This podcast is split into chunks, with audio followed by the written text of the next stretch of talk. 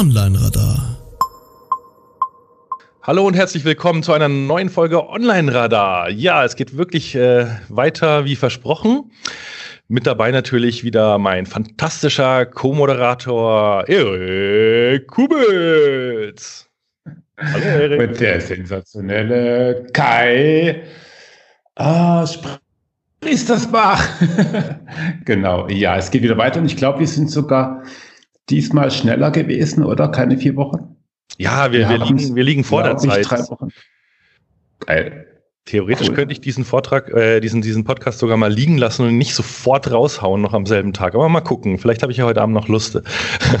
wir kommen frisch von der SEO-Com. Wir haben uns gesehen ähm, in Salzburg. Leider ja. nur sehr kurz, weil du äh, auf eine, glaube ich, Hochzeit, glaube ich, weiter musstest, oder?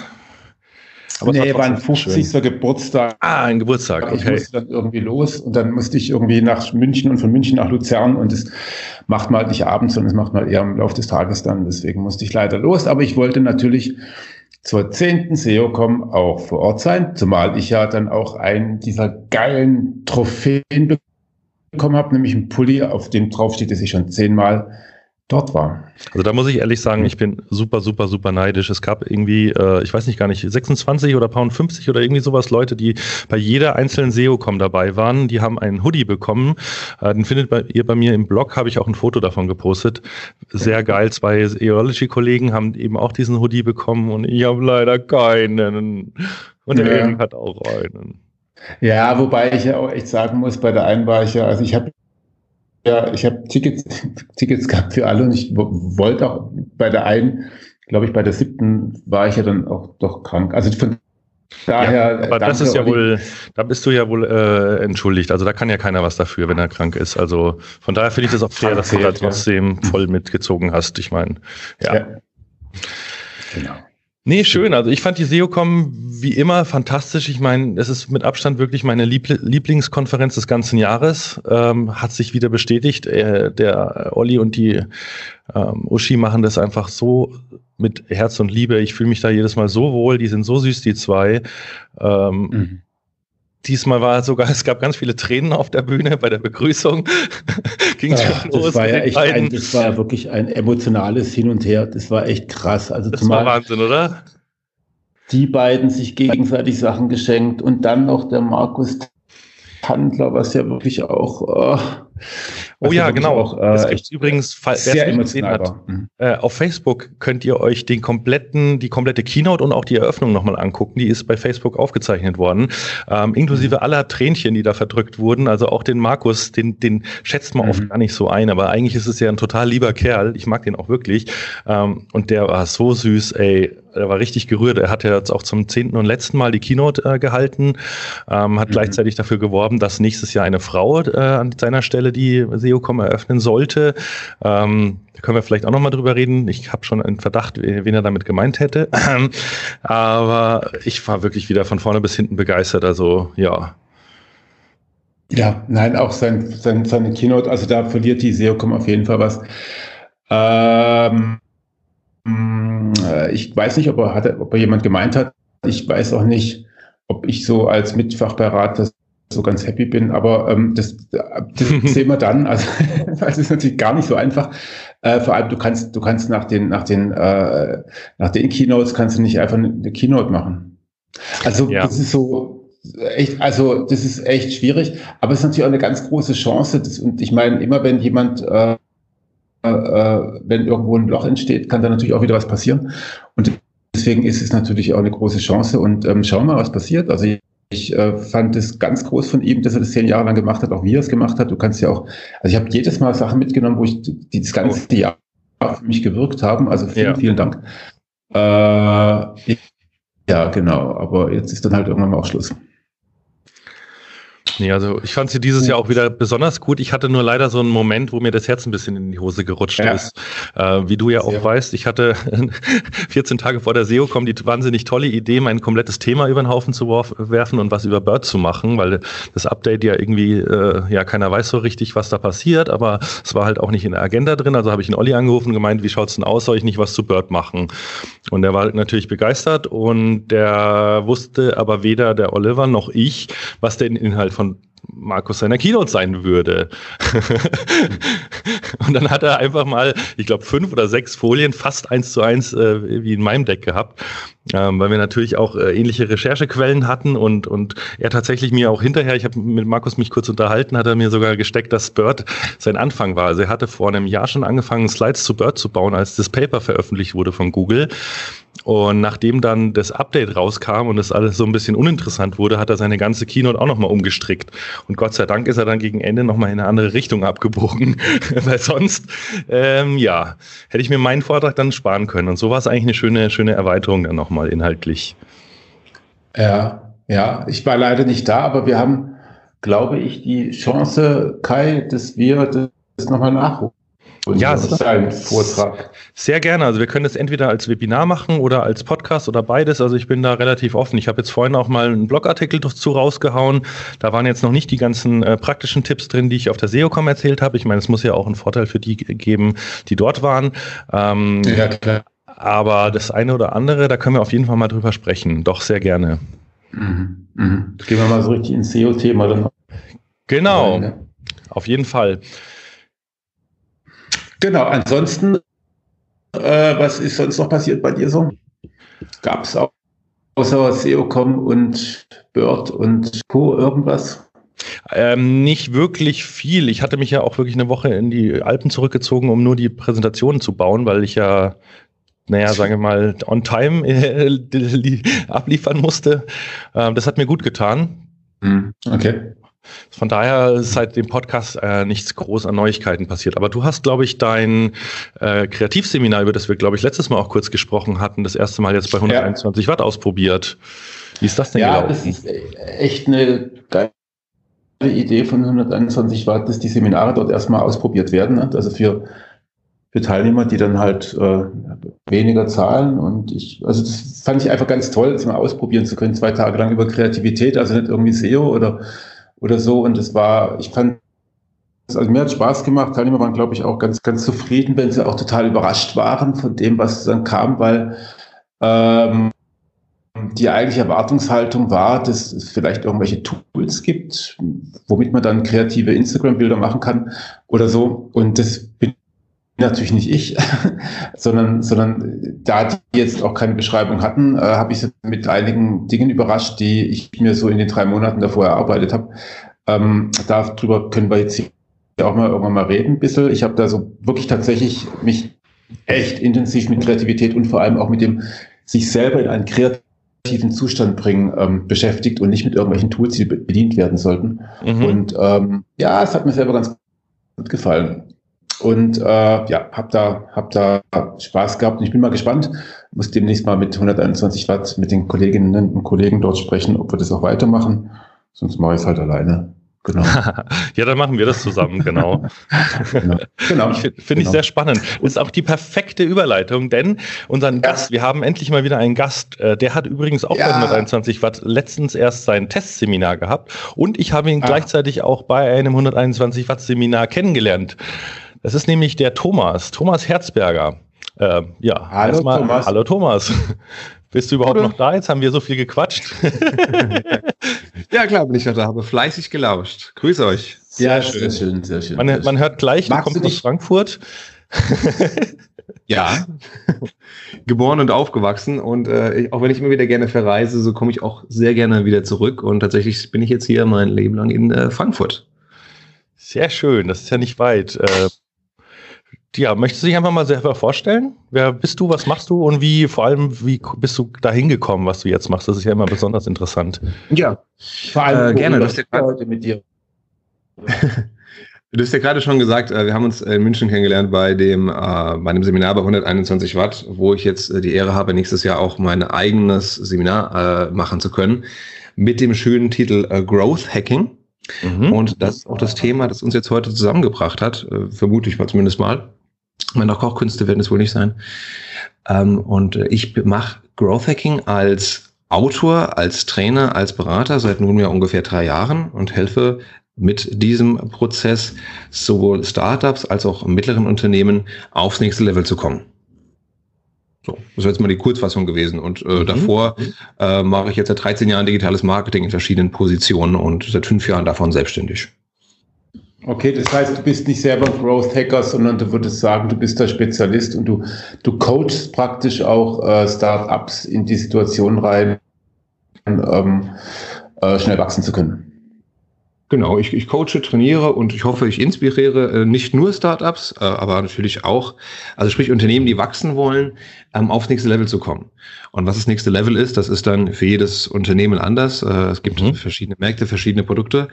Was die gemeinsam haben, ist tatsächlich immer nur eine neue Herausforderung, weil die vielleicht mit dem neuen Produkt in den Markt kommen wollen ähm, oder mit dem bestehenden Produkt in den neuen Markt. Und das ist halt eine klassische Startup-Aufgabe eigentlich. Aber immer wenn es darum geht, dass ich Unsicherheiten habe, dann kann mir da Growth Hacking sehr, sehr gut dabei helfen, äh, dass äh, die, die PS auf die Schiene zu bringen. Ja, das passt ja eigentlich dann auch wunderbar zu dem Thema. Wir haben uns ja zum Thema ähm, Startup-Methoden kennengelernt. Da hast du dich ja quasi nochmal in dem 121 Watt Seminar, glaube ich, schlau gemacht, was dort so äh, erzählt wird.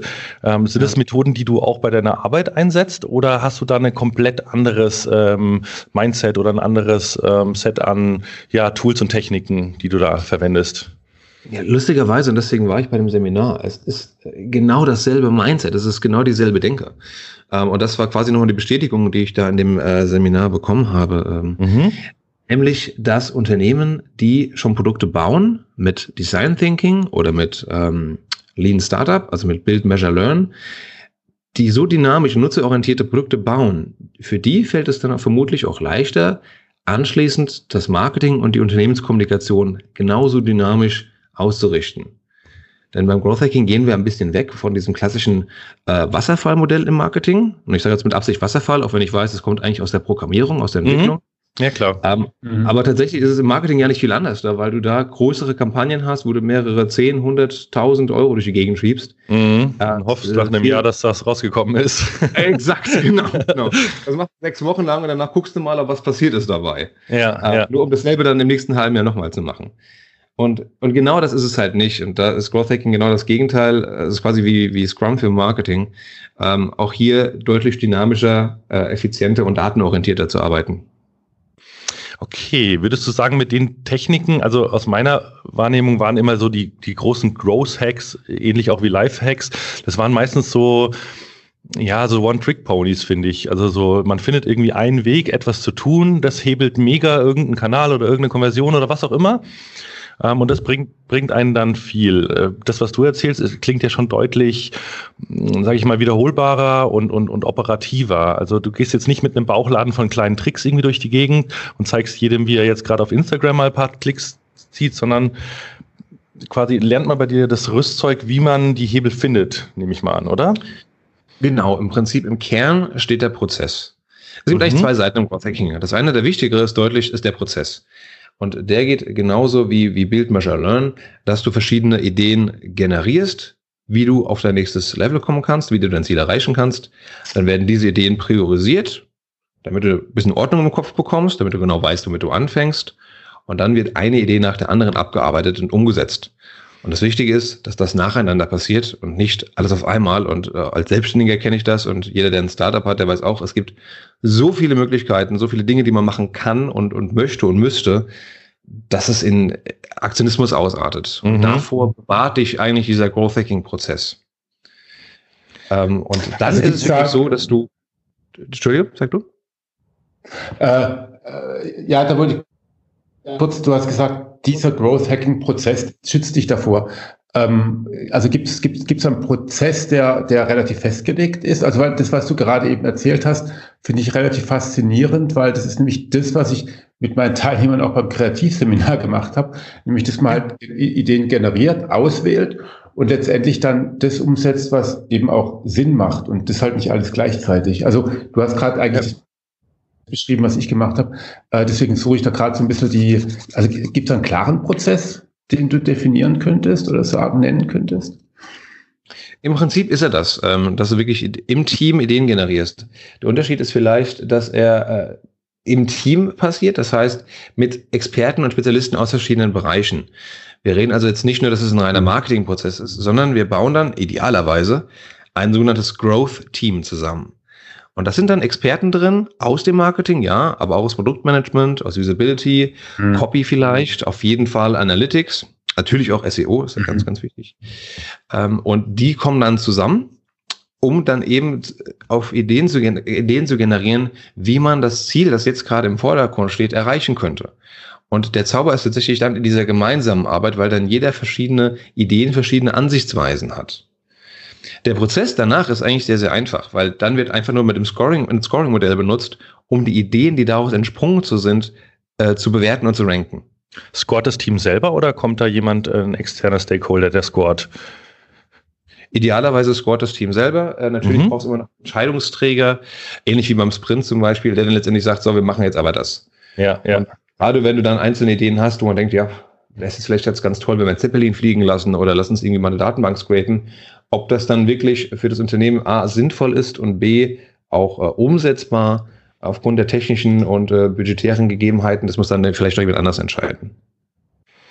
Jetzt, also ich wollte auch gerade, wollte ich jetzt gerade auch nochmal fragen, also du sagst idealerweise scoret das Team selber. Ähm, ich bin mir nicht, du hast die Antwort jetzt ein Stück weit gegeben, aber ich glaube tatsächlich, äh, da hat das Team nicht unbedingt die Aufgabe, das zu scoren, sondern vor allem äh, die Ideen zu entwickeln und dann vielleicht auch nachher umzusetzen. Aber ich weiß nicht, was der Copywriter ähm, äh, gerade bei solchen Ideen auch, auch scoren kann. Ja gut, aber es kann ja auch sein, dass zum Beispiel jemand, der aus dem Customer Support kommt, äh, vielleicht ja. jetzt nicht genau in die Budgets kennt oder die Restriktionen, die juristischen Restriktionen auf den verschiedenen Kanälen, aber der weiß genau, wo denn der Pain beim Kunden ist. Mm, und er, stimmt, weil er jeden Tag mit den Leuten telefoniert und schreibt, dann hat er noch ein viel, viel besseres Gefühl dafür, wie der Kunde, die Kundin wirklich tickt und auf was mhm. der anspringt. Und von daher kann der tatsächlich vielleicht einige Ideen deutlich besser scoren als der Experte, der, Entschuldigung, vielleicht in seinem Elfenbeinturm sitzt. genau. Mhm. Ja, guter Punkt. Oder der Controller, der nur auf die Budgets guckt. ja, gen genau. Also meiner Erfahrung nach ist tatsächlich eher ein, ein buntes Team ähm, und dann ganz ehrlich im Scoring gar nicht, das gar nicht überdenken. Da geht es mhm. echt nur um eine Reihenfolge zu finden und nicht die, die dritte Nachkommastelle da genau zu definieren. Denn das Schöne ist ja, wir setzen, was danach rauskommt, die einzelnen sozusagen Kampagnen, in Anführungszeichen, die setzen wir als Mini-Experimente um. Mhm. Und das in einem möglichst kurzen Zeitraum. Das heißt, wir reden nicht über Kampagnen, die vier, fünf, sechs Wochen lang gehen, sondern nur zwei, drei Wochen. Und dann kriege ich schon sehr schnell ein Gefühl dafür, ob das eine richtig dumme Idee war, die ich da umgesetzt habe und mich total in den Sand gesetzt habe, mhm. oder ob ich auf einem guten Weg bin und weiter optimieren kann, oder ob ich vielleicht sogar eine Methode gefunden habe, wo ich denke, jawohl, tschack, jetzt aber was passiert. Jetzt geben wir auf einmal aber Gas. Und da Kannst du mal ein Beispiel um, machen? Es könnte ja zum Beispiel sein, äh, dass das Thema äh, LinkedIn für mich ein ganz ein richtig, richtig guter Kanal sein kann. Und dann nicht nur mhm. LinkedIn als Kanal, sondern vielleicht das persönliche Profil eines Mitarbeiters mehr in den Vordergrund zu stellen als äh, das Firmenprofil. Und da geht es ja darum, dass mhm. dieser Mitarbeiter entsprechend erstmal einiges richtig macht an seinem Profil, aber auch dann im Storytelling auf LinkedIn. Und wenn es dann noch eine Runde ein bisschen höher drehen möchtest, dann kannst du schauen, welche Tools kannst du noch benutzen, zum Beispiel auf LinkedIn, um einen aktiven Outreach zu machen. Das heißt, wie kriegst du genau die Leute, die du brauchst? Also wie kannst du zwischen Leads generieren über dein persönliches Profil? Durch Tools, durch die Ansprache, durch Erweiterung deines Netzwerkes, durch das mhm. Teilen von Artikeln, durch Lead Magnets, die du einsetzen kannst. Und all das kann ein einzelne ich, ich nenne es mal Minimum Viable Campaign sein, an der MVC sozusagen. Mhm. Also all das kann ein einzelner Test sein, ja. den ich mir, äh, den ich teste. Mhm. Okay, also es geht dann auch im Endeffekt gar nicht darum, so, so One-Shots zu landen, sondern wirklich auch Dinge zu finden, die dann nachhaltig funktionieren, oder? Habe ich dich da richtig verstanden? Idealerweise ja. Also ganz am Anfang von diesem Prozess steht die Definition eines, eines Ziels, die mhm. so, der sogenannte North Star. Das ist ja ein Ziel, das dann das ganze Unternehmen nach vorne bringt. Mhm. Und das kann zum Beispiel sowas sein wie bei, bei Airbnb ist es, glaube ich, die Nächte, die gebucht werden. Oder bei Amazon sind es die, ähm, die, die Prime-Kunden, glaube ich, oder die Bestellungen pro Kunde oder ähnliches. Mhm. Also immer eine, auf jeden Fall eine Metrik, die kundenorientiert ist und wenn die wächst, die das Unternehmen merklich nach vorne bringt.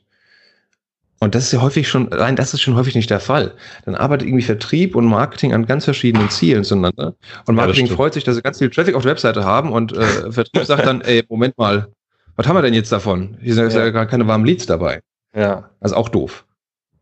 Ähm, also da geht es darum, ein gemeinsames Ziel zu finden. Und wenn das passiert und wenn die Leute dann auch die Kompetenz haben, die Verantwortung haben, gemeinsam darauf zuzuarbeiten auf dieses Ziel, dann können meines Erachtens äh, richtig gute Dinge geschehen. Mhm. Mhm. Okay. Äh, wie schränkst du Growth Hacking ein? Also ich hab, bin jetzt gerade so ein bisschen am drüber nachdenken, inwieweit ich, äh, inwieweit sich das unterscheidet zu zu vielen anderen Projektmanagement-Themen und, und, und, und, und so. Also was macht denn das Growth Hacking aus? Was genau meinst du? Also das, was du beschrieben hast, ist ja einfach ein, also wie ich finde, es ist äußerst vernünftiger Prozess, um äh, Wachstum, Wachstum in ein Unternehmen hereinzubringen. Das ist ja, das müssen wir jetzt nicht unbedingt Growth Hacken nennen. Ne? Das könnte auch einfach, weiß ich nicht, äh, äh, einfach Projektmanagement sein. Also mehr oder weniger ist ja eigentlich agiles Projektmanagement. Ähm, ja, wo ist dann der Growth dabei? Wenn du sagst. Mhm. Okay, okay. Ja. Und, also ganz äh, ehrlich, es, es ist ja. keine, es ist keine Rocket Science, es ist, es keine, äh, keine Wissenschaft. Das ist etwas, was absichtlich einfach zu handeln ist, einfach zu starten ist. Natürlich hat es diesen Begriff, der hat sich in der Industrie, in der Branche etabliert. Hier in Deutschland noch nicht so sehr wie in anderen Ländern leider. Aber im Prinzip, der Kern dahinter ist ein sehr einfacher. Die Umsetzung dahinter ist eigentlich auch nicht Anspruch, nicht, nicht anspruchsvoll, die kann auch eigentlich jeder machen. Nur die wenigsten machen es konsequent, weil es nicht cool mhm. ist. Also wer dokumentiert denn wirklich schon seine einzelnen Marketing-Experimente?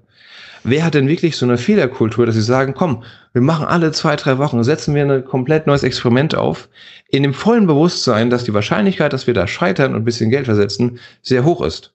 Ja, das stimmt. Ne? Das stimmt. Aber genau wie beim Design Thinking geht es dann darum, dass ich das, die Zeit und das Budget, das ich in den Sand setze, verkürze und reduziere. Weil ich mhm. schneller bin, weil ich agiler bin. Und genauso geht es auch hier, die Kanäle, die nicht funktionieren, früher, äh, früher zu identifizieren. Aber die, das Mindset, die Mentalität brauche ich halt im Unternehmen. Und das wiederum klingt auch banal irgendwo, ist aber sehr häufig nicht der Fall. Ja, ja, das klingt nicht komisch, sondern das ist die Realität.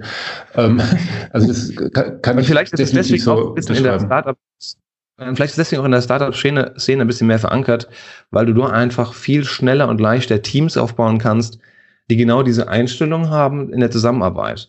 Und wo noch nicht so der eigene Sandkasten so mit, mit Zäunen und Mauern umgeben ist, also sprich, wo Marketing äh, sich nur einmal im monatlichen Fix mit, mit Vertrieb austauscht oder ähnlichem, mhm. sondern dass die Leute eher zusammenarbeiten und das auch äh, agil und äh, dynamisch tun können.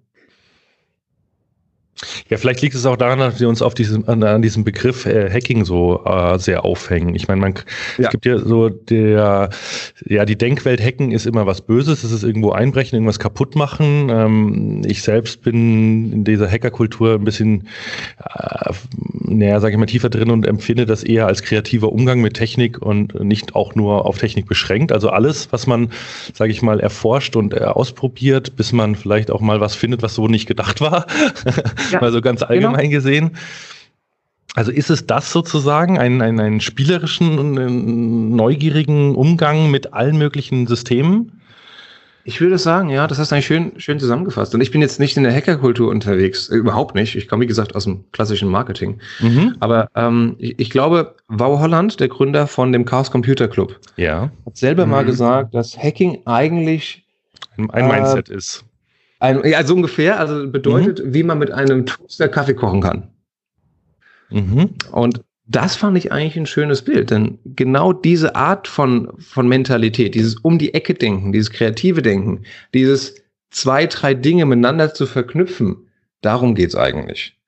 Und ich meine, Live-Hacks, also gerade das ist wiederum sehr populär, haben ja auch nichts mit, mit Hacking zu tun, sondern da geht es ja darum, Tools zu nehmen und nicht zu schauen, wofür sind die denn gebaut, sondern was können die denn noch? Ja, ich finde gerade das ist Hacking. Also es gibt in der Hackerkultur tatsächlich auch äh, äh, sozusagen Frauen, die irgendwie mit mit mit mit keine Ahnung mit äh, Schere und Nadel und Faden und so weiter, das ist alles Hacking.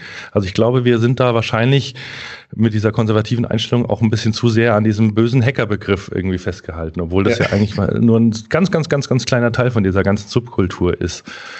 Mhm. Also von daher ganz spannend. Äh, wow ist übrigens auch einer äh, meiner Lieblings-Zitategeber. er wurde mal gefragt äh, in dem Interview, warum er immer einen äh, Schraubenzieher in seinem Blaumann hatte. Und er hat gemeint, ja. ja, was ist denn, wenn ich mal telefonieren muss? Geil. Also das, das, das, das ist richtig cool. Ich bin mal ja, komm, da kannst du Bilder von, von Wargames und solchen äh, Hackerfilmen irgendwie. Genau, genau. Oder Hackers oder auch das mit dem Freaking, mit dem Telefon manipulieren und so weiter. Das ist, ja, da steckt viel, viel mehr dahinter als irgendwie Computerkriminalität. Ähm, ja. ich, aber ich, ja, also ich glaube, wo du es ansprichst, ich glaube genau diese Assoziation, die wir in Deutschland mit Hacking haben, und dass du gerade äh, genauso wie du es beschrieben hast, dieses Einbrechen und Sachen kaputt machen, das ist ein bisschen das Problem tatsächlich auch, dass viele mit dem Begriff haben, weswegen ja. äh, Growth Hacking hier in Deutschland lang nicht so populär ist, noch nicht, ich sage jetzt mal, noch nicht so entdeckt worden ist, mhm. Trinker, wie zum Beispiel in Frankreich oder in den Benelux-Ländern. Mhm. Weil da sind die Leute viel entspannter was das, was das angeht. Die sehen ja weniger die Gefahren, die potenziellen, als mehr die Möglichkeiten. Ja, das scheint wirklich so eine kulturelle Sache zu sein. Ich meine, wir sind ja auch die, die äh, europäischen Bet oder die weltweiten Bedenkenträger Nummer eins, glaube ich, egal um was es geht. Von daher. ja, ja und wir mögen halt unsere Sache perfekt. Ich jetzt mal Made in Germany ist ja. Genau. Also genau deswegen möchte ich dafür auch gerne mal eine, eine, eine Lanze brechen, weil Bedenken zu haben. Also wir müssen über zwei Themen sprechen. ich, ich gärt so ein bisschen. Äh, und zwar, ich habe jetzt gerade nebenher nochmal so gegoogelt nach Growth Hacking, weil ich gedacht habe, Mensch, äh, ich, ich, ich hatte gerade so ein bisschen den Eindruck, dass, also was du beschreibst, ist, ist, ist klasse, ist wirklich, ist wirklich klug und, und, und, und vernünftig und, und, und schlau und gefällt mir total gut. Und das würde ich jedem Kunden, den ich habe, irgendwie auch wünschen.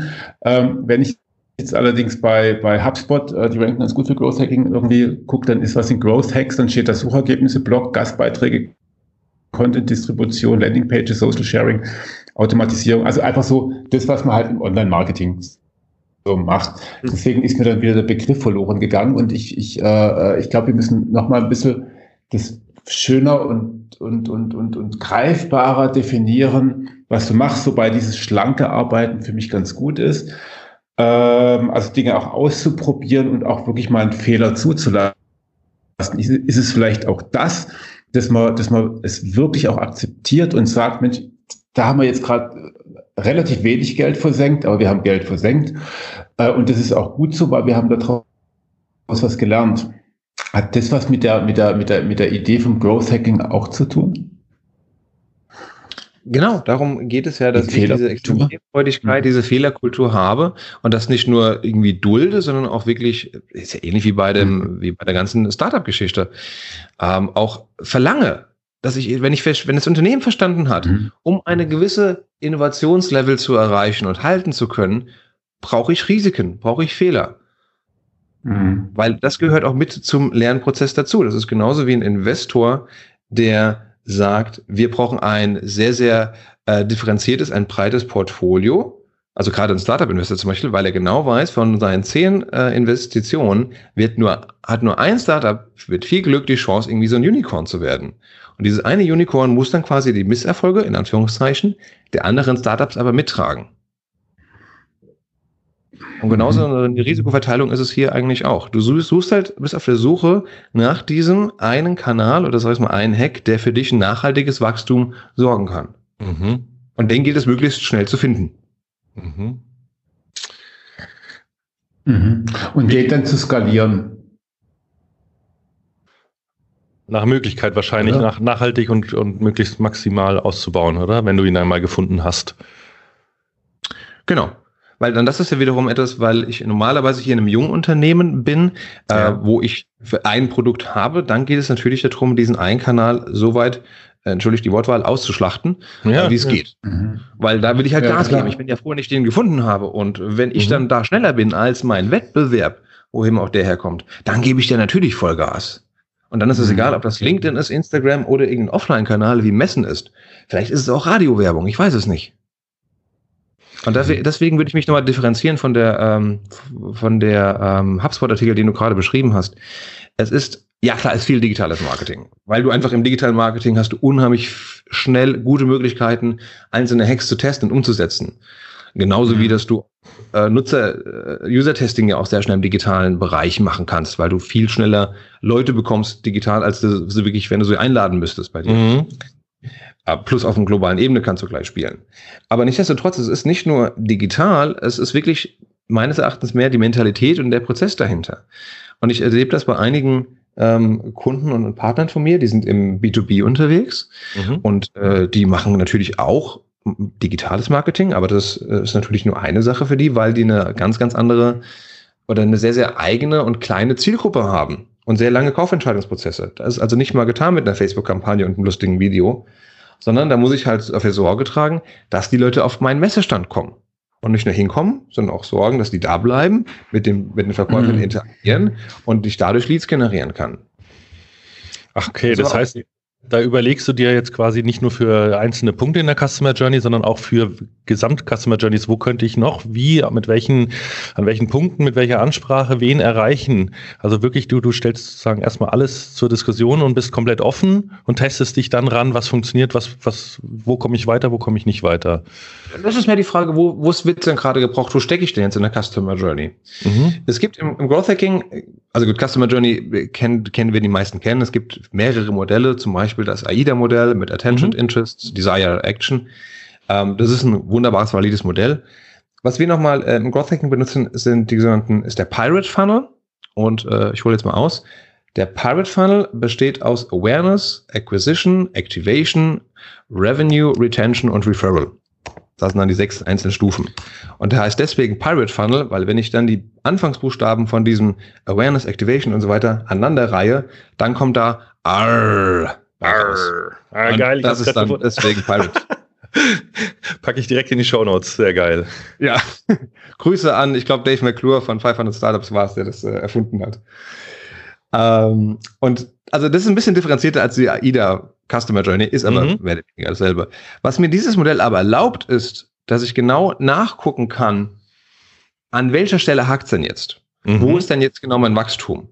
Wenn ich zum Beispiel schon in meiner Zielgruppe bekannt genug bin, dann kann ich hinter Awareness einen Check machen. Mhm. Habe ich auch genug Traffic auf meiner Webseite, mache ich auch hinter Acquisition einen Check. Habe ich aber aus dem Traffic nicht genug Leads, dann muss ich hier bei Activation ran und muss mir ganz anschauen, okay, wie kann ich denn jetzt dafür sorgen, dass die Leute auf meine Webseite nicht nur kommen, sondern auch das Formular ausfüllen oder den Onboarding-Prozess registrieren, äh, zu beenden oder auf meinem Messestand eben äh, ihr, ihr Kärtchen unserem Sales-Mitarbeiter in die Hand geben. Mhm. So geht also nochmal ein bisschen weiter. Ne? Mhm. Mhm. Nee, finde ich sehr, sehr schönes Modell. Also ich finde dieses AIDA ist äh, wie du sagst, valide, aber irgendwie ein bisschen, ich bin da lustlos mittlerweile. Und das, diese Pirate Funnel, ich habe mir das gerade mal auf dem Bild noch angeguckt, das ist echt, ist echt schön. Also weil es tatsächlich äh, viel differenzierter ist und vor allem auch die Fragen, die Fragen bringen uns ja dann an den Punkt, den man, an dem man wirklich drehen kann. Ja. Ja, ja genau. Ja. Erst macht es nochmal viel operativer. Ja, genau. Und das ist es eigentlich. Das alles, was dahinter steckt, ganz ehrlich, das gibt's alle schon. Mhm. Das steht in meinem, hinter mir steht jetzt ein, ein Method. Äh, das ist die, die Marketing-Bibel, habe ich in meinem Studium schon gehabt. Da steht das im Prinzip alles inhaltlich drin. Auch wenn es ja. die Kanäle noch nicht gab. Aber da hast du genauso Zieldefinition, Preisdefinition, äh, du hast Marketing-Controlling und so weiter, hast du alles dabei. Nur, es macht halt keiner in der Praxis. Mhm. Und das ist, glaube ich, was Growth Hacking kann, ist es, jetzt sind wir ein bisschen auf einer Metaebene, aber dieses ganze, ich sag jetzt mal, Marketing- Kommunikationsgedöns einen Praxisleitfaden zu geben und Leute wirklich und anwendbar machen zu lassen. Und ins Doing zu kommen einfach, ja, oder? Genau. Ja, Exakt, genau. Ins schnelle ja, Doing zu kommen und richtige Ergebnisse zu, erzie zu erzielen. Cool, cool. Und das also, ist, glaube ich, die richtige Power, die, die es haben kann. Für wen ja. ist es gut?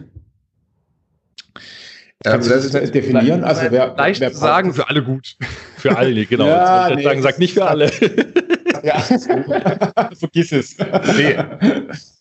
ähm, also ich würde jetzt mal sagen, jeder kann, äh, die, die viele und nein, jedes Unternehmen kann davon profitieren, wenn die Kollegen mehr miteinander reden und gemeinsam arbeiten. So, Punkt.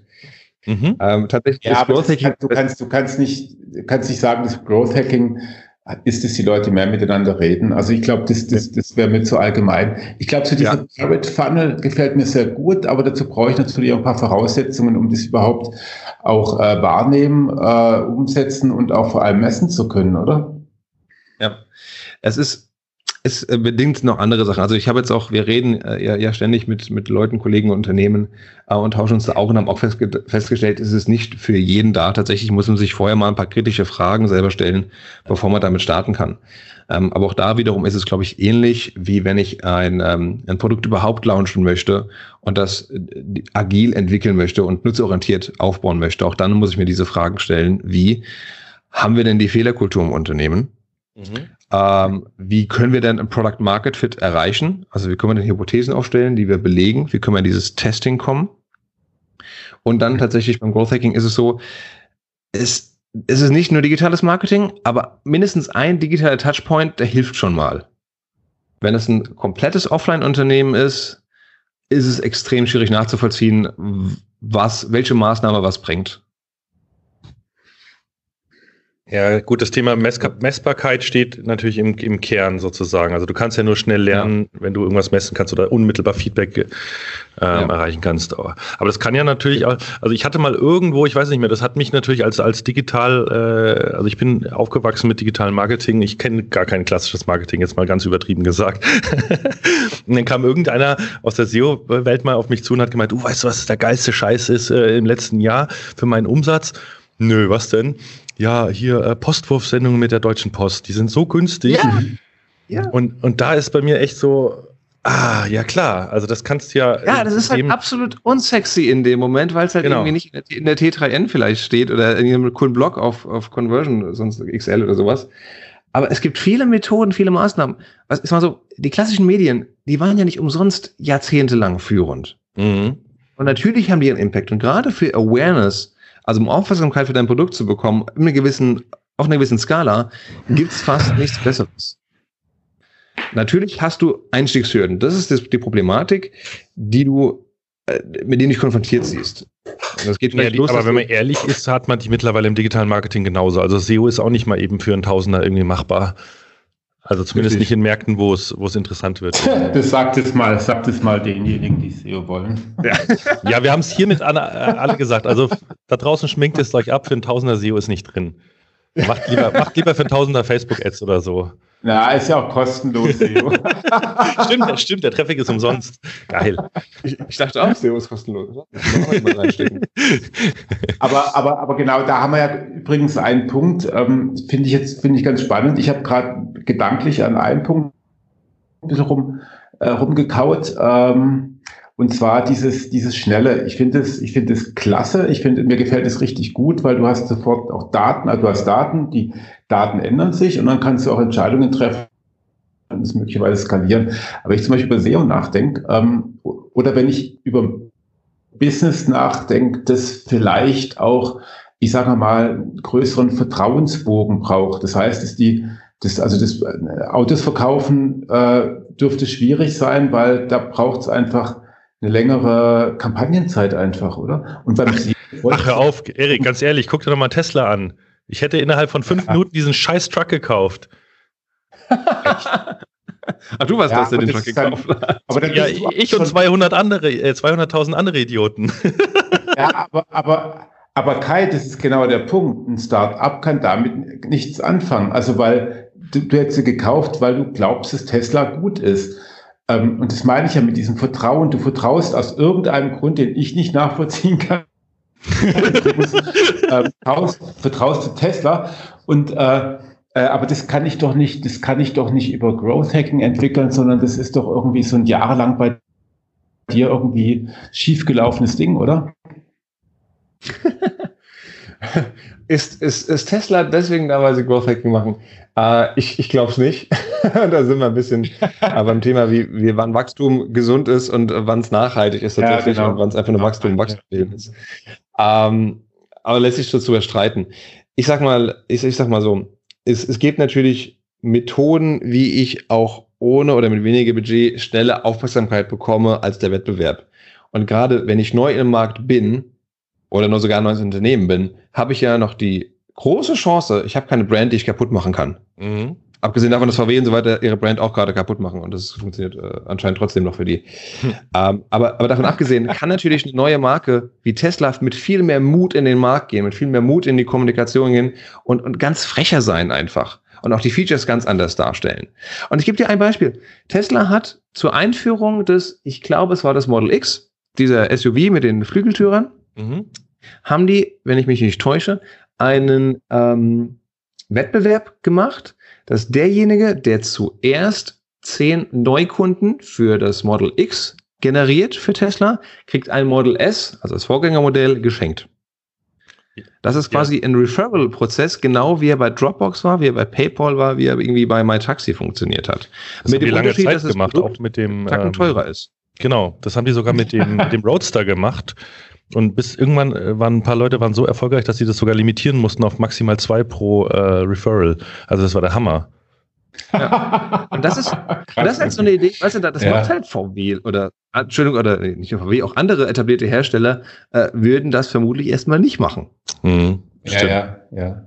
Mir ist dann noch ein anderer Punkt eingefallen, und zwar, äh, es ist ja, ich habe hab auf deiner Webseite gesehen, dass du auch für die Bahn schon was oder mit der Bahn was gemacht hast und da ist mir dann aufgegangen, es geht ja immer nicht nur darum, eine komplette Firma nach vorne zu bringen, zu bringen, sondern vielleicht auch nur ein Produkt da drinnen und einfach mal mit etwas Neuem äh, bestehendes Unternehmen äh, in einem bestehenden Unternehmen zu zeigen, wie es funktionieren kann, oder? Genau. Also, also bei der Bahn tatsächlich, das war jetzt kein. Ähm, sorry, wir haben jetzt hier einen, einen kleinen Leck in der Verbindung, Erik, deswegen unterbrechen wir uns, glaube ich, ein bisschen okay, gegenseitig. Ja, ja genau. Ähm, also deine Frage bei der Bahn, das war kein explizites äh, Growth Hacking, da habe ich äh, das Team in der Mediaplanung und Kampagnenmanagement bei DB Vertrieb unterstützt, das heißt äh, im Ticketverkauf und im den Downloads für, für den Navigator. Ähm, das heißt, da ist jetzt geht es nicht darum, das ganze Unternehmen nach vorne zu bringen oder jetzt ein neues Produkt mhm. äh, zu starten. Aber auch da kannst du sagen, okay, lasst uns jetzt doch mal einen neuen Kanal ausprobieren und testen. Mhm. Und äh, das mhm. war jetzt zum Beispiel, dass wir damals äh, hatten, zum Beispiel Instagram Stories. Auch da ging es darum, wie kann man dann schauen, ob Instagram Stories für uns ein valider Kanal sind, um entweder mehr Aufmerksamkeit zu generieren oder mehr Tickets zu verkaufen. Und da haben wir dann auch einen, einen kleinen Testcase aufgesetzt, ein kleines Experiment und das zeitnah umgesetzt und äh, anschließend dokumentiert. Mhm, und so genau. im Kleinen kann dieser Prozess also auch funktionieren. Und dann kannst mhm. du noch weitergehen und damit spielen, welche verschiedenen Methoden habe ich denn jetzt in einer, innerhalb einer Instagram Story, um für Engagement zu sorgen. Und auch die kannst du ja gegeneinander testen. Aber das finde ich jetzt spannend. Also Du sagst jetzt gerade Instagram. Vorhin haben wir über SEO geredet. Ähm, wir hatten schon Post. Auf deiner Webseite steht auch äh, Digital Storytelling und Social Media. Bist du jetzt grundsätzlich komplett offen in allen Kanälen? Äh, musst du dich dann in allen Kanälen auskennen oder wie gehst du damit um? Äh, ich, ich würde mich auch gerne in allen Kanälen auskennen, aber ohne dass ich natürlich jetzt äh, für mich in Anspruch nehmen kann, dass ich überall Experte bin. Mhm. Ich meine, und das war mir eigentlich seit meinem Studium, ich habe Medienwirtschaft studiert hier in, in Wiesbaden, das war auch schon sehr breit ausgelegt und auch so, dass ich mit vielen Leuten reden kann, ohne genau das, denselben Expertenstatus zu haben, aber so ein bisschen als, als Zusammenbringer, äh, als Katalysator sozusagen in einem Team zu fungieren. Und so ein bisschen ist es im Growth Hacking auch dass du natürlich ein bisschen Ahnung haben musst von allen Kanälen mhm. und eben die äh, Experten unter eine Decke zu bringen, damit die miteinander, miteinander arbeiten können, damit die einander verstehen und vermitteln. Und auch ein bisschen beurteilen zu können, was denn vielleicht der größere Hebel ist, äh, welche, welche beiden Kanäle zum Beispiel. Und deswegen tatsächlich äh, bin ich noch relativ breit aufgestellt, ja, mit dieser Nische Growth Hacking. Aber da gehört es natürlich dazu, dass das ein sehr, sehr modulares und breites Thema ist, wo dann wiederum viele äh, Fachrichtungen wie SEO, wie Social Media, wie Community Management, wie aber auch wie Sales äh, beispielsweise, wie Usability Optimierung, äh, die damit eine Rolle spielen können. Ah, ich glaube, jetzt habe ich auch verstanden, was der Unterschied ist, weil du dich selber nicht als Growth Hacker bezeichnest. Also, so wie ich es jetzt verstanden habe, ist, du, das heißt, die Kanalexperten müssen eigentlich auf die Idee für die Hacks kommen, weil du es ja gar nicht im Detail wissen kannst. Du sorgst quasi nur dafür, dass sie darauf kommen mit dem Prozess, richtig? Zum Beispiel, ja. Das, das ist also das wäre dann die Rolle eines sogenannten äh, Growth Masters, bisschen wie ein Scrum Master. Das ist derjenige, mhm. der das Team koordiniert ähm, vielleicht kennt der eine oder andere ja, ja den Begriff.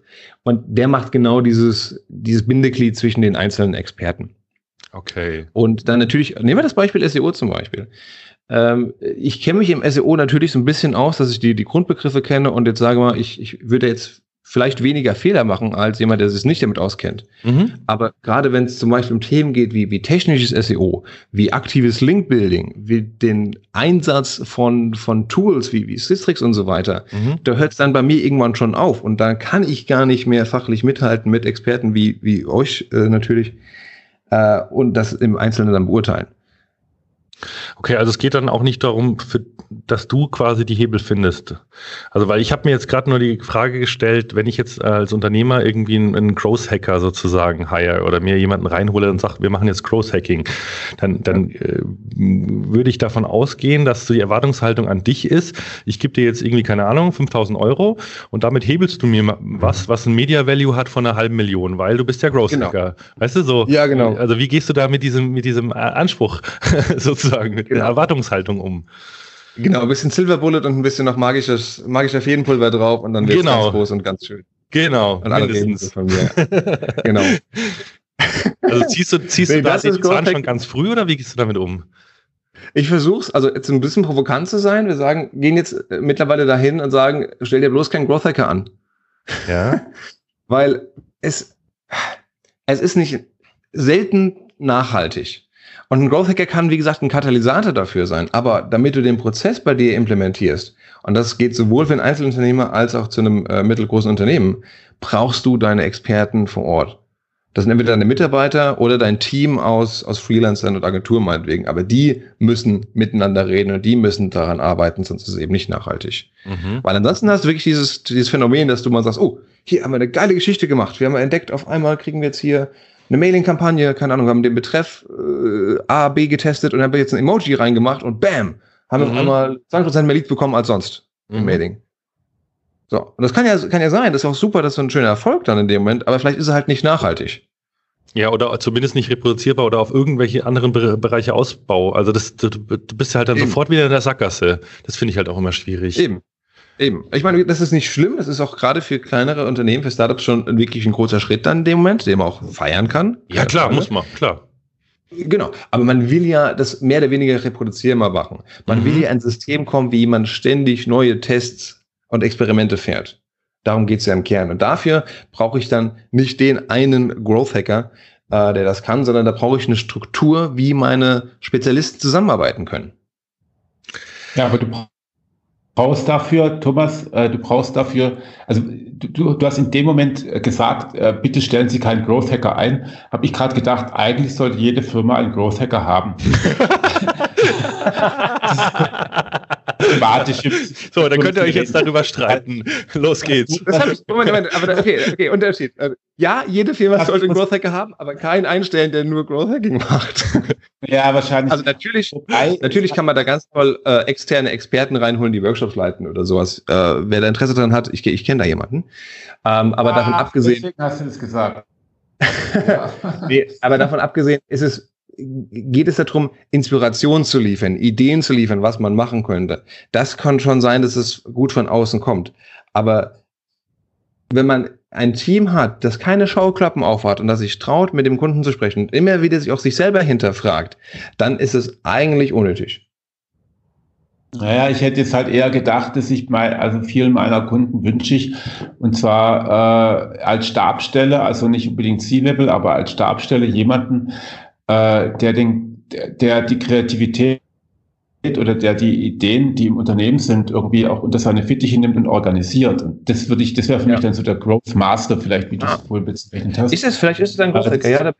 Ja, also vor dem Hintergrund mit deinem Kreativworkshop, das ist natürlich auch ein ähnliches Thema. Wie kann ich denn überhaupt Innovation und Kreativität im Unternehmen fördern? Ja. Äh, und dann ist, macht vielleicht so eine Stabstelle Sinn, das, das stimmt. Also ich merke jetzt auch, ja. dass ganz viel da ganz eng, also gerade die drei Seminare, die wir jetzt angesprochen haben, das, auf dem wir uns kennengelernt haben, das ganze Thema Design Thinking, Startup Methoden, jetzt Eriks reines Kreativitätsseminar, wo es ja nochmal viel operativer und mit Mindset und so weiter geht und jetzt äh, auch das Thema Growth Hacking. Also im Prinzip ist es doch ähm, die Anwendung von diesen Methoden auf den Kanal Marketing. Im mhm. Gegensatz zu Design Thinking oder Startup-Methoden, die, wo man das auf Unternehmensaufbau oder, oder ja, sag ich mal, Innovationsmanagement, das ist ja im Prinzip alles das Gleiche. Nur hier eben diesen ja. Prozess fürs Marketing zu nutzen, oder? So, so würde ich das jetzt. wenn wir den Begriff Marketing durch Kommunikation ersetzen können, dann ja, also im weiteren Sinne Marketing. Okay, ja. okay. Ja gut, Marketing ist natürlich nochmal viel mehr. Ähm, ah, der war Seite. gut, das war gut. Ja. Aber mhm. es trifft es mhm. ganz gut. Also sowas wie Preis zum Beispiel ist ja auch Teil des Marketings. Ja, genau. Und das kann ja auch ein genau. Riesenhack sein. Also gerade so ähm, künstliche Verknappung oder, oder, oder Ein Einführungspreise oder einfach mal, also ich finde Pricing ist sowieso ein mega spannendes Thema. Ich beschäftige mich ja gerade auch so ein bisschen mit digitalen äh, Produkten und da ist natürlich mhm eine Preiselastizität ohne Ende da. Äh, da kannst du so krass viel machen und, und da würde ich auch.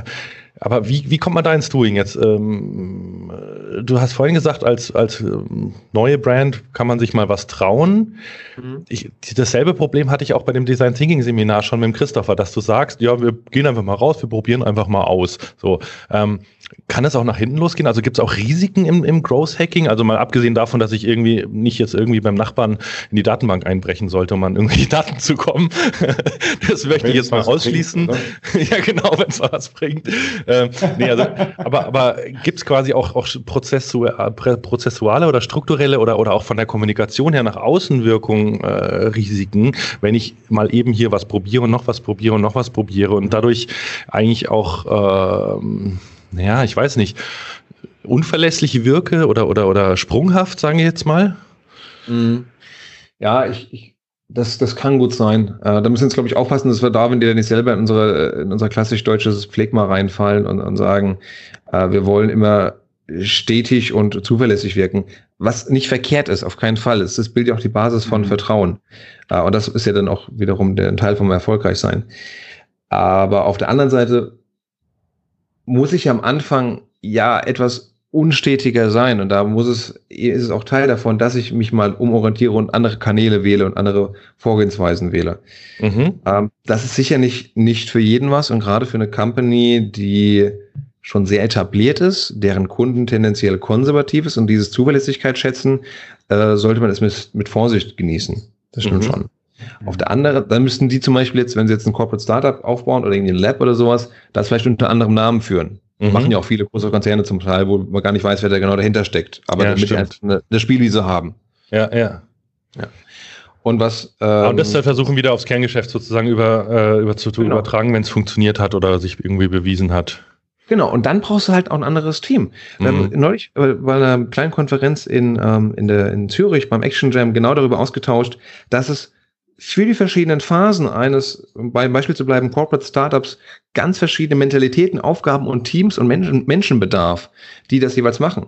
Das ist zum einen die Leute, die was aufbauen und entwickeln, dann die, die es größer machen, wenn die Kunden da sind. Da sind wir jetzt beim Thema Growth Hacking. Und dann irgendwann die in der dritten Phase, die das dann wieder in die, äh, in den, ähm, in die äh, Stabstelle, nee, in die Matrix quasi mit zurückführen. Als bestehendes, stabiles Produkt. In, das ist, glaube ich, eine super Erkenntnis. Also das war auch eine der wichtigsten Erkenntnisse, die ich bei mir persönlich festgestellt habe, dass ich mich eher für diesen Aufbau von etwas eigne und danach das Interesse verliere, wenn es irgendwann mal äh, langweilig, sage ich mal, wird. Ja, da finden sich ganz viele wieder, genau. Spannend. An der Stelle steht. Ja, da finden sich viele wieder, aber da finden sich viele halt eben auch nicht wieder. Und ich finde, es ist auch eine ganz legitime Art und Weise, damit umzugehen. Ich ich, also das sieht man ja immer, das war bei uns ja auch bei, bei, bei Chip damals, dass das Team irgendwann mal gegangen ist, also das, das Gründungsteam gegangen ist, weil wir einfach, also ich, ich war nicht in der Lage zu verwalten, eine Abteilung zu leiten oder so. Das, mhm. das konnte ich überhaupt nicht. Und äh, das ist aber nicht, nicht, da ist man nicht der bessere Mensch oder der schlechtere Mensch, wenn man das kann oder nicht kann, sondern es ist halt einfach anders. Und ich finde es ja. äh, auch, äh, äh, ja, ist auch wichtig zu sagen, dass nicht jeder Gründer werden kann oder so. Ähm, ja, genau. genau. Genau, wir, wir ticken halt alle anders, wir verlangen etwas alles, mhm. etwas anderes von unserem zwischen Leben, wie wir unsere Zeit verbringen. Und das ist vollkommen in Ordnung so. Und ich finde tatsächlich in diesem drei Phasen-Modell, also Aufbau, Skalierung und wie man was die dritte Phase nennen möchte. Pflege oder wieder. Ja, Verwaltung, genau, genau, Verwaltung. Ähm, dass sich da vermutlich die meisten irgendwo wiederfindet, finden. Mhm. Ja, ich kenne es halt tatsächlich vom, also den Unterschied zwischen Projektmanagement und Prozessmanagement. Das sind dann so die mhm. guten alten deutschen Begriffe dafür, äh, wo man halt einfach sagt, es gibt halt Projekte und die Projekte, die entwickeln irgendetwas. Das Projekt muss aber auch abgeschlossen sein. Und dann geht es letztendlich in, die, in den Prozess über. Ist ein viel zu einfaches Modell und mir gefallen deine drei Phasen natürlich viel besser, aber es ist, äh, wie gesagt, auch das ist ja natürlich kein, kein, kein Rocket Science, der neu erfunden wurde, sondern was halt irgendwie was es schon gibt. Aber schön zusammengefasst mit diesen drei Phasen, ja. ja. Denke ich auch. Ja, Mensch. Und äh, was man natürlich noch ansonsten in, in, operativ falsch machen kann, da gibt es nämlich eine ganze Reihe von. Natürlich muss ich aufpassen, dass ich äh, nicht gegen die, die DSGVO verstoße.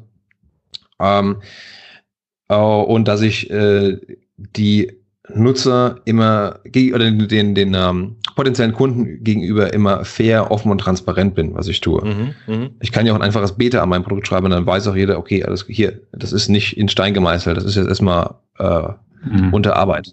Oder das ist ein Experiment. Ich mache einen Pop-Up-Store und weiß dann auch, okay, das ist jetzt auch keine fertige äh, Franchise-Kette, sondern das ist jetzt erstmal nur eine Idee, die wir jetzt testen. Mhm. Mhm. Ja, die Fehler, die Fehlerkultur haben wir tatsächlich leider zu wenig. Also das ist wirklich so, aber mal was, also Pop-Up Store, ganz feine Angelegenheit, kann man auch, kann man auch, äh, kann man mal probieren und dann geht's halt schief und dann muss halt wieder den Kopf rollen und das ist ziemlich frustrierend. Ja. Ja. Gut. Ja, fein. Also ich habe jetzt irgendwie die ganze Zeit schon so gedacht, äh, Kai, hast du nicht auch das Gefühl, dass du auch Growth Hacker bist? Ja, total, total, weil das auch irgendwie meine Art ist, äh, in der sehr dynamischen Welt, sage ich jetzt mal, als als als äh, One-Man-Show sich irgendwie durchzukämpfen. Ich muss quasi permanent Grow, mhm. in Anführungszeichen Growth hacken.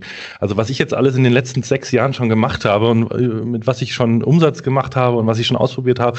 Also ja, total, total. Ich habe das halt nie so genannt und ich bin halt schon auch auf gewisse Kanäle äh, äh festgelegt. Also ich habe jetzt nicht irgendwie Instagram oder so gemacht, aber ich bin theoretisch offen dafür und, und je besser man sich in dem Kanal auskennt, desto eher findet man ja, glaube ich, auch so die Hacks in dem Kanal.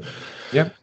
Aber so diese ganze Herangehensweise, das ist, das ist irgendwie das, was ich, äh, das ist mir auch in dem Seminar ähm, aufgefallen. Ich, ich lebe und atme das. Also für, ich muss nicht lernen, wie man innovativ ist. Ich, ich kann eher das andere nicht. Ich kann genau wie du, Erik, nicht verwalten. Ich könnte niemals in einem Konzern arbeiten. Ich würde durchdrehen.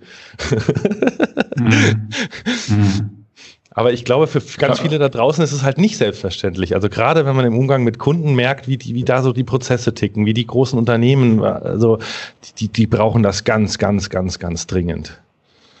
Ja, aber nicht überall.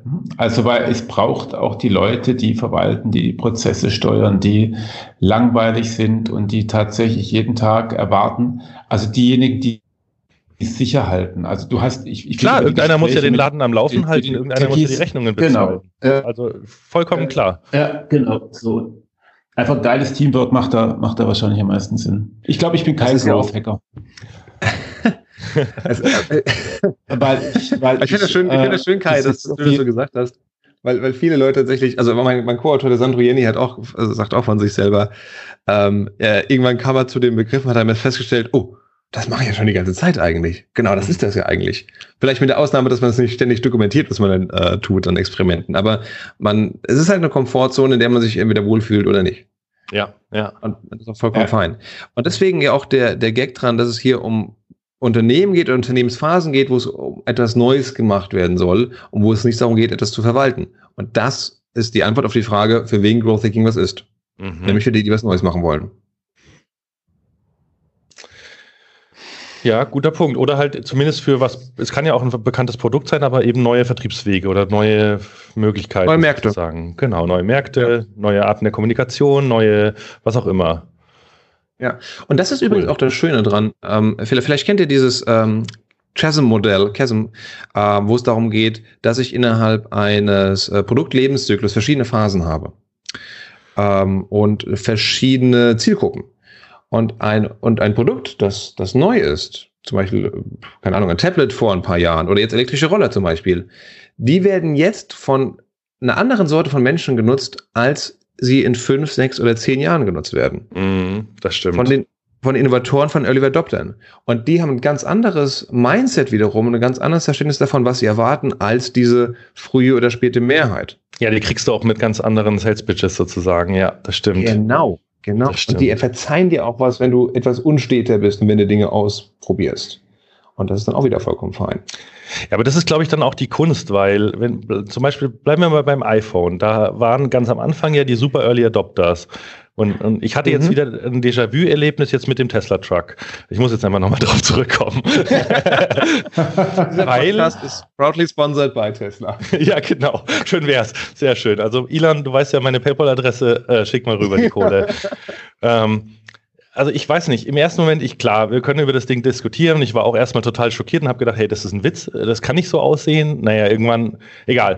Ähm, aber ich hatte so den Moment, wo ich mich gefragt habe, was wäre, wenn das, der, der, der Tesla-Truck das iPhone ist, sozusagen? Also damals, Steve Ballmer war ja ganz berühmt, wie er sich kaputt gelacht hat. Für ein, ein, ein Telefon für 900 Euro kauft keiner.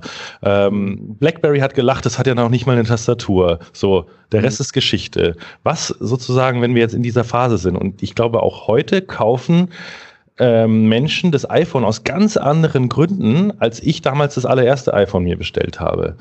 Also das ist ja. ganz interessant und, und du musst es ja dann hinkriegen, dass es langfristig die richtigen Käuferschichten erreicht und erst in der äh, sozusagen in der Breite machst du ja erst die Kohle. Also mit den Early Adoptern genau, machst du ja kein Geld. Richtig. Genau, erst dann machst du Kohle. Deswegen geht Tesla jetzt, um ein Beispiel zu bleiben, jetzt erst mit dem Model 3 auf eine etwas breitere Zielgruppe. Aber da vorher haben die anderen Modelle dafür gesorgt, dass du Aufmerksamkeit auf dem äh, für das Produktprojekt hast, für das Produkt mhm. hast. Ja, ich finde diesen Ansatz auch total schlau zu sagen, wir haben hier eine, eine, eine Gruppe von Menschen, die sind bereit, gewisse Dinge äh, zu verzeihen, die sind auch bereit, sehr viel Geld auszugeben, vielleicht für ein Produkt, das es in Anführungszeichen jetzt erstmal vielleicht gar nicht wert ist, aber mhm. damit mir die Entwicklung zu finanzieren für dann ein Modell, was dann hoffentlich in der breiten Masse erfolgreich hat. Also ich finde es fantastisch, wie das aufgebaut wird. Mhm. Ja. Aber du brauchst halt die Fans, die Follower, die am Anfang da dir schon das Vertrauen und das Geld geben. Genau, genau. Also das kann ja auch sozusagen eine Art von, von Growth Hack sein in Unternehmen, wenn du sagst, ja. irgendwie, ich muss irgendwann um auf. Ich meine, da wo, wo verdient VW Geld? In den großen Stückzahlen. Alles andere, ich meine, klar, du kannst die Porsche-Strategie fahren, wo du auf einem, egal was für ein Porsche, die verdienen ja immer irgendwie 50 Prozent Marge. Da kann man natürlich auch hingehen. Das sind ja verschiedene Ansätze. Ähm, aber anstatt zu sagen, ich brauche jetzt irgendwie so und so viele Milliarden und muss das entwickeln, sozusagen den, den Weg dahin schon mit verschiedenen Produkten, mit anderen Zielgruppen so hinzukriegen, dass du am Ende da landest, wo du hin wolltest. Also das, das ist ja so ein ja. bisschen. Ich, ich gebe dir, ich geb dir noch ein Beispiel. Ja. Um, ähm, bei, bei, äh, bei Crowdfunding-Plattformen wie Kickstarter und Indiegogo mhm. haben die teilweise damit zu kämpfen und deswegen ihre Policies angefasst, angepasst, dass eben nicht Konzerne diese Plattformen nutzen, um ihr Testlabor zu veranstalten. Weil da die ersten Player gemerkt haben, okay, ich kann jetzt ja. hier unter einem eigenen Label so tun, als wäre ich ein Startup ja. und dort meine neuen Produktideen testen und validieren und gucken, ob ich genau diesen selben Tesla-Effekt habe, ob ich da schon meine Early Adopter, meine Innovatoren finde, die bereit sind, mir ihr Vertrauen und ihr Geld zu geben. Und warum wurde das, das äh, eingeschränkt? Naja, weil die das nicht wollen, weil die halt sagen, wir sind mehr für, für den David, für die Davids dieser Welt. Ah, und, ach so, okay, die wollen die Großen sozusagen nicht haben. Ja, also vielleicht sollte man jemand mal so eine Plattform bauen, die das für die Großen dann macht, so als Testlabor im Prinzip. Aber Crowdfunding ist halt eine Methode, wie ich quasi als, als kleiner Mann, als kleines Unternehmen ähm, auch sowas testen kann vorab. Mhm, mh. Und es hilft mir auch wunderbar tatsächlich, um auch schon Fehler in Produkten zu finden. Und auch das kann ja wiederum eine Art von Growth Hacking sein, bevor ich ein Produkt entwickle, also auch schon nach dem Prototyp, nach dem MVP, und ich werfe es auf einen internationalen Markt und jeder will es kaufen und dann kriege ich das Feedback, wo denn die Fehler drin sind. Ja. Aber ist, also ich muss jetzt nochmal kurz, ich habe ja vorhin gesagt, ich glaube, ich bin kein Growth Hacker. Das meine ich durchaus ernst, weil ich auch das Gefühl habe, also ich finde es, ich finde es total genial. Ich finde es auch großartig für die, für die beschriebenen Fälle, aber äh, schaut euch mal an, Steve Jobs, also, ne, also ich kann mir, ich kann mir Geld wo holen auf einem ähm, Kompanista oder so. Ich kann mir, ich kann mir, äh, ich kann schnelle Ideen entwickeln, ich kann die auch testen und ja weiterentwickeln. Äh, aber wenn ich von dem Produkt wirklich überzeugt bin, wie zum Beispiel Steve Jobs von seinem Telefon, das er da gebaut hat, äh, dann äh, muss ich das Ding auch mal durchziehen, ohne ohne irgendwelche Tests zu machen und auch ohne irgendwie schnell irgendwas basteln zu müssen. Oder wie, was weiß ich, wie Bill Gates hat sich auch für, glaube ich, drei Monate eingeschlossen, hat programmiert. Ähm, ich glaube, ich glaub, äh, es gibt auf der anderen Seite noch diese Überzeugung, etwas zu machen und da in die Tiefe zu gehen und dann wieder aufzutauchen mit einem Produkt, das cool ist. Ja. Meint das ist Erik, Erik, ich finde das eine, eine super spannende Diskussion, das Thema Revolution gegen Evolution eigentlich im Produktmarketing. Mhm. Genau. Ähm, und da gibt es Cases, wo du für beides sagen kannst, jawohl, genau so ist es und nicht anders da. Mhm, ähm, tatsächlich genau. hast du meines Erachtens, aber meiner Meinung ist jetzt auch nur eine von, von vielen, äh, genau diese beiden, einmal Quantensprünge, wo du sagst, ein iPhone zum Beispiel, das ja. wirkt zumindest im Markt so, als wäre etwas komplett Neues, nie da gewesen ist. Und in Klammern, ja. auch wenn es Vorläufer davon gab, die aber nicht diese Öffentlichkeitswirkung haben, wie, wie die iPhones damals. Ähm, und auf der anderen Seite geht es darum, stetig kleinere Verbesserungen zu machen. Deswegen haben wir jetzt ein ja, iPhone mittlerweile genau. der wievielten Serie? Elften? Elf, ja, genau. Ah ja, ist noch 20 Jahre. Jetzt mal als Android-Nutzer. So, ja. Genau. Ist kein Growth Hacking. Aber, ja. aber Google zum Beispiel. Ich glaube, man muss es halt gut voneinander trennen. Entschuldigung? Was, Google war nicht erst Suchmaschine. Ja, Google war nicht die erste Suchmaschine.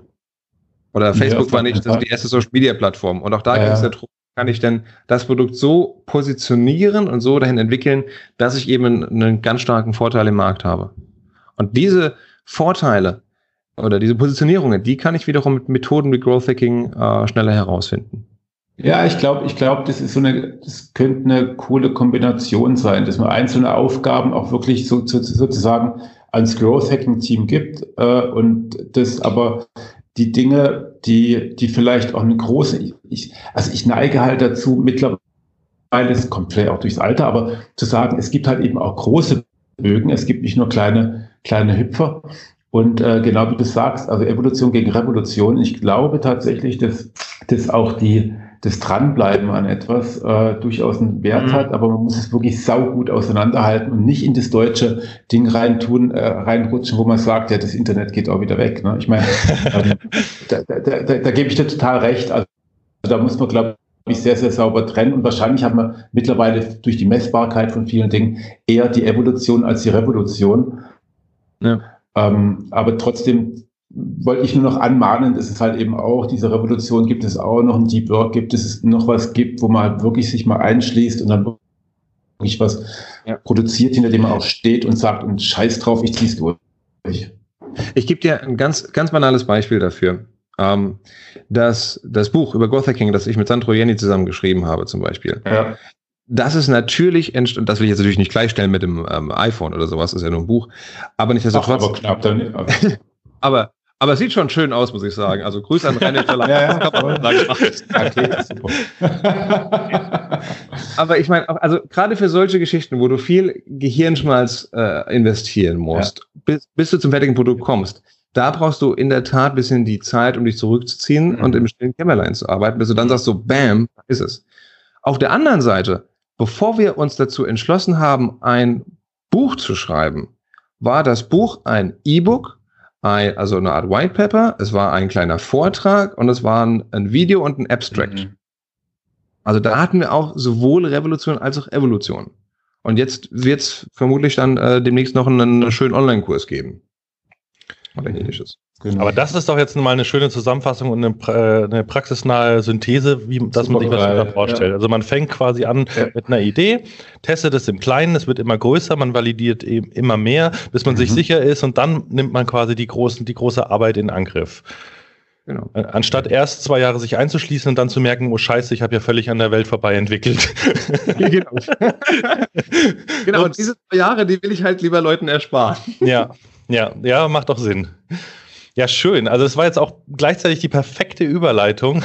Das hat der Thomas ja. natürlich äh, hervorragend gemacht. Da haben wir vorher perfekt eine Stunde lang gecoacht. Haben wir gut Denn zum Ende dieser Sendung verlosen wir zwei Ausgaben dieses tollen Buches in der nagelneuen zweiten Auflage. Es ist im Rheinwerk Verlag, auch meinem äh, Heimatverlag. Auch Erik hatte ja im Rheinwerk Verlag. Der hieß er noch äh, Galileo Press, glaube ich, gell? Ja. Äh, genau. Auch schon mal eine DVD gemacht, von daher äh, fühlen wir uns da auch wunderbar wohl mit. Ähm, genau, verlosen wir an euch, liebe Zuhörer, zwei Ausgaben. Und der Thomas hat sich was Cooles einfallen lassen. Und zwar solltet ihr in die Kommentare bei Termfrequenz, also im Blog, schreiben, was sind die Erfahrungen mit einem Growth Hack? Also was ist euer bester Growth Hack? Und der Thomas hat gemeint, es darf natürlich auch gerne ein Life-Hack sein. Und da bin ich jetzt mal gespannt. Ähm, ja, Thomas, hast du irgendwie Ideen, was, was das sein könnte oder äh, auf was du da äh, heraus willst? Äh, also mein, mein, mein lieber äh, Partner äh, im Geiste, der, der Thorsten äh, Strauß, der bringt immer gerne das Beispiel von einer Garderobe von Ikea, so eine Metallgarderobe, wo findige Leute festgestellt haben, das kann man ganz toll auch fürs Barbecue benutzen, um das Fleisch dazwischen zu hängen. Ach nein, im Ernst? Ja. Ist das Es gibt natürlich auch eine eigene Webseite. ich glaube, IKEA Hackers oder ähnlich ja. heißt die. Da findet man genauso Beispiele dafür. Oh, jetzt muss ich aber ah. mal was erzählen. Ich habe äh, vor fünf Jahren bei IKEA Hackers äh, einen, einen Tisch äh, online gestellt. Also der findet sich heute noch da. Und Ach, zwar damit? Äh, cool. Ja, auf, auf dem, auf dem Coffee Table, es gibt so einen ganz billigen äh, Malm-Kaffeetisch, irgendwie mit so einer Glasplatte. Und dann habe ich links und rechts mit Silikon zugemacht und habe Vogelsand gesiebten dazwischen getan. Und dann sieht das nämlich aus wie ein Tisch mit, äh, mit ähm, ja, mit, mit wie so einem Strand im Prinzip. Und das habe ich einzig und allein gemacht, um einen Backlink zu bekommen von growthhackers.com, damals für ein Affiliate-Projekt von mir. Nee. Doch, kein Scherz. Der ist heute noch online. ja. ja, das Geil, ist äh, ein paar Excellence. Wunderbar. Ja. Aus dem Projekt ist leider nie was geworden, aber es hat Spaß gemacht. Ja, ja ich, ich sehe gerade IKEA-Hackers zum ersten Mal. Ah, großartig. Ich die Show Notes reingemacht. Das heißt, sensationell. Also da gibt es auch was für. Wer ein Growth Hack im Marketing-Sinne äh, benutzt hat, um sein Startup oder Unternehmen nach vorne zu bringen und oder irgendwie sein Leben besser zu machen und sei es nur um die morgendliche okay, Tasse Kaffee, ja äh, schneller warm zu machen oder besser zu rösten, äh, der möge da gerne einen Kommentar dazu leisten. Sehr cool. Dann haut das in die Kommentare und keine Angst. Ähm, die Bücher gewinnen jetzt nicht irgendwie die zwei tollsten oder die zwei coolsten oder sonst irgendwas. Deshalb auch, wenn ihr so eine Idee habt, wo ihr euch nicht so richtig traut, rein damit, wir verlosen es einfach. Also alle, die einen Growth oder Lifehack einsenden, äh, nehmen teil und dann verlosen wir zwei Ausgaben von dem Thomas seinem Buch. So, dann bleibt mir eigentlich nur noch zu sagen, erstmal vielen, vielen Dank, Thomas, dass du dir die Zeit genommen hast, ja. uns so äh, Rede und Antwort hier zu stehen. Ja, sehr gerne. Vielen Dank an euch. Mir macht das immer viel zu viel Spaß, äh, mit Leuten über solche Themen zu reden. Ja, das, danke schön, das merkt man auch. Wir haben uns ja auch ziemlich übel verquatscht im Seminar. Das muss man ja auch noch dazu sagen. Der arme Christopher. ja, da mit uns ganz schön zu kämpfen. Äh, wo kann man dich denn mal, Moment, mal persönlich Das treffen? war ja seine Idee, ja, dass wir einen Podcast zusammen machen, muss man dazu sagen. Stimmt, stimmt, stimmt. Er hat immer wieder gesagt, ihr zwei, ihr müsst mal einen Podcast machen. Er würde sich ja. den sogar anhören. Mal gucken. Also, falls du zuhörst, Christopher, liebe Grüße. genau. äh, äh, wenn man dich mal irgendwie treffen will, kann man dich irgendwie so Richtung Frankfurt oder bist du irgendwie demnächst mal wieder unterwegs, ähm, wo man dich mal in, in Natura kennenlernen kann und dir mal die Flosse schütteln kann? Genau, ich bin äh, meistens hier in Frankfurt unterwegs, aber wir haben jetzt gerade auch letzte Woche eine Tour gemacht durch Berlin, Hamburg, Köln und München, so eine kleine Growth Hacking Tour. Mhm. Ähm, werden das immer wieder mal tun. Und jetzt bin ich im Januar bin ich in Wien auf einem äh, Seminar und dann ja auch im Juni natürlich bei 121 Watt, ich meine Juni wäre es gewesen, in München. Ähm, wir haben noch vielleicht, das darf ich nochmal sagen, wir haben in jeder größeren Stadt eine Meetup-Gruppe. Und wer sich für das Thema Growth Hacking interessiert, der möge sich gerne auf Meetup in dieser Gruppe einfinden. Und sobald wir dann in der jeweiligen Stadt sind, geben wir Bescheid und laden dann zu tollen, kostenlosen Events ein, wo wir dann eben auch Speaker für die einzelnen Kanäle, also Experten, äh, dann einladen, damit die dann ihr Know-how kundtun können. Sehr schön, sehr schön. Cool. Das ist auch immer ganz lustig, da freuen wir uns. Ja, dann hoffe ich, dass wir uns mal demnächst mal auf einem der Meetups sehen. Ich habe ja von hier nicht so weit nach Frankfurt, von daher bietet sich das ja mal an. Wo? Ja, auf jeden Fall. Ja, da kannst du ja gerne mal einen, einen SEO-Vortrag machen. Ja, äh, da muss ich mir mal was überlegen, dass das in den Kontext passt, weil das darf ja dann kein Standard-SEO-Kram sein, sondern das muss ja dann schon auch irgendwo so ein netter kleiner Hebel sein. ja, mal gucken. Ja, aber so, aber gerade so Geschichten, die du beschrieben hast, so wie kann ich das, wie schreibe mhm. ich das, da einen Link zu bekommen, bababa, das ist super. Äh, Thomas, wo findet man diese, diese, diese Termine für die, für die Meetups? Auf meetup.com das ah, äh, okay. eine andere vielleicht. Das ist eine Plattform, mhm. äh, wo es darum geht, wie, sich digital zu verabreden für Offline-Veranstaltungen. Ja. Äh, cool. Äh, und mhm. da einfach ja. mal nach Growth Hacking suchen. Und wenn ihr da was mit einer Rakete im Titel findet, dann sind die von uns. Ah. Und wie gesagt, in Köln, München, Berlin, Frankfurt. Hamburg. Okay, ich hau den Link auch noch mit rein. Sehr cool. gut. Mainz. Super. So, schön. Dann würde ich sagen, vielen Dank. Ich auch noch von mir. Du hast mich jetzt fast ich danke, Growth Hacker gemacht. Ja, ich danke euch ganz herzlich. Hat mir viel Spaß gemacht. dann bis zum nächsten Mal. Und äh, genau, Kai, wir sehen uns, wir hören uns hoffentlich bald wieder. Auf jeden Fall, wir haben viel Redebedarf. Von daher vielen Dank fürs Zuhören. Wir freuen uns sehr über Kommentare und Feedback. Nehmt an der Verlosung teil. Und ja, wir hören uns bei der nächsten Folge Online Radar. Macht's gut. Tschüss. Ciao. Ciao. Online Radar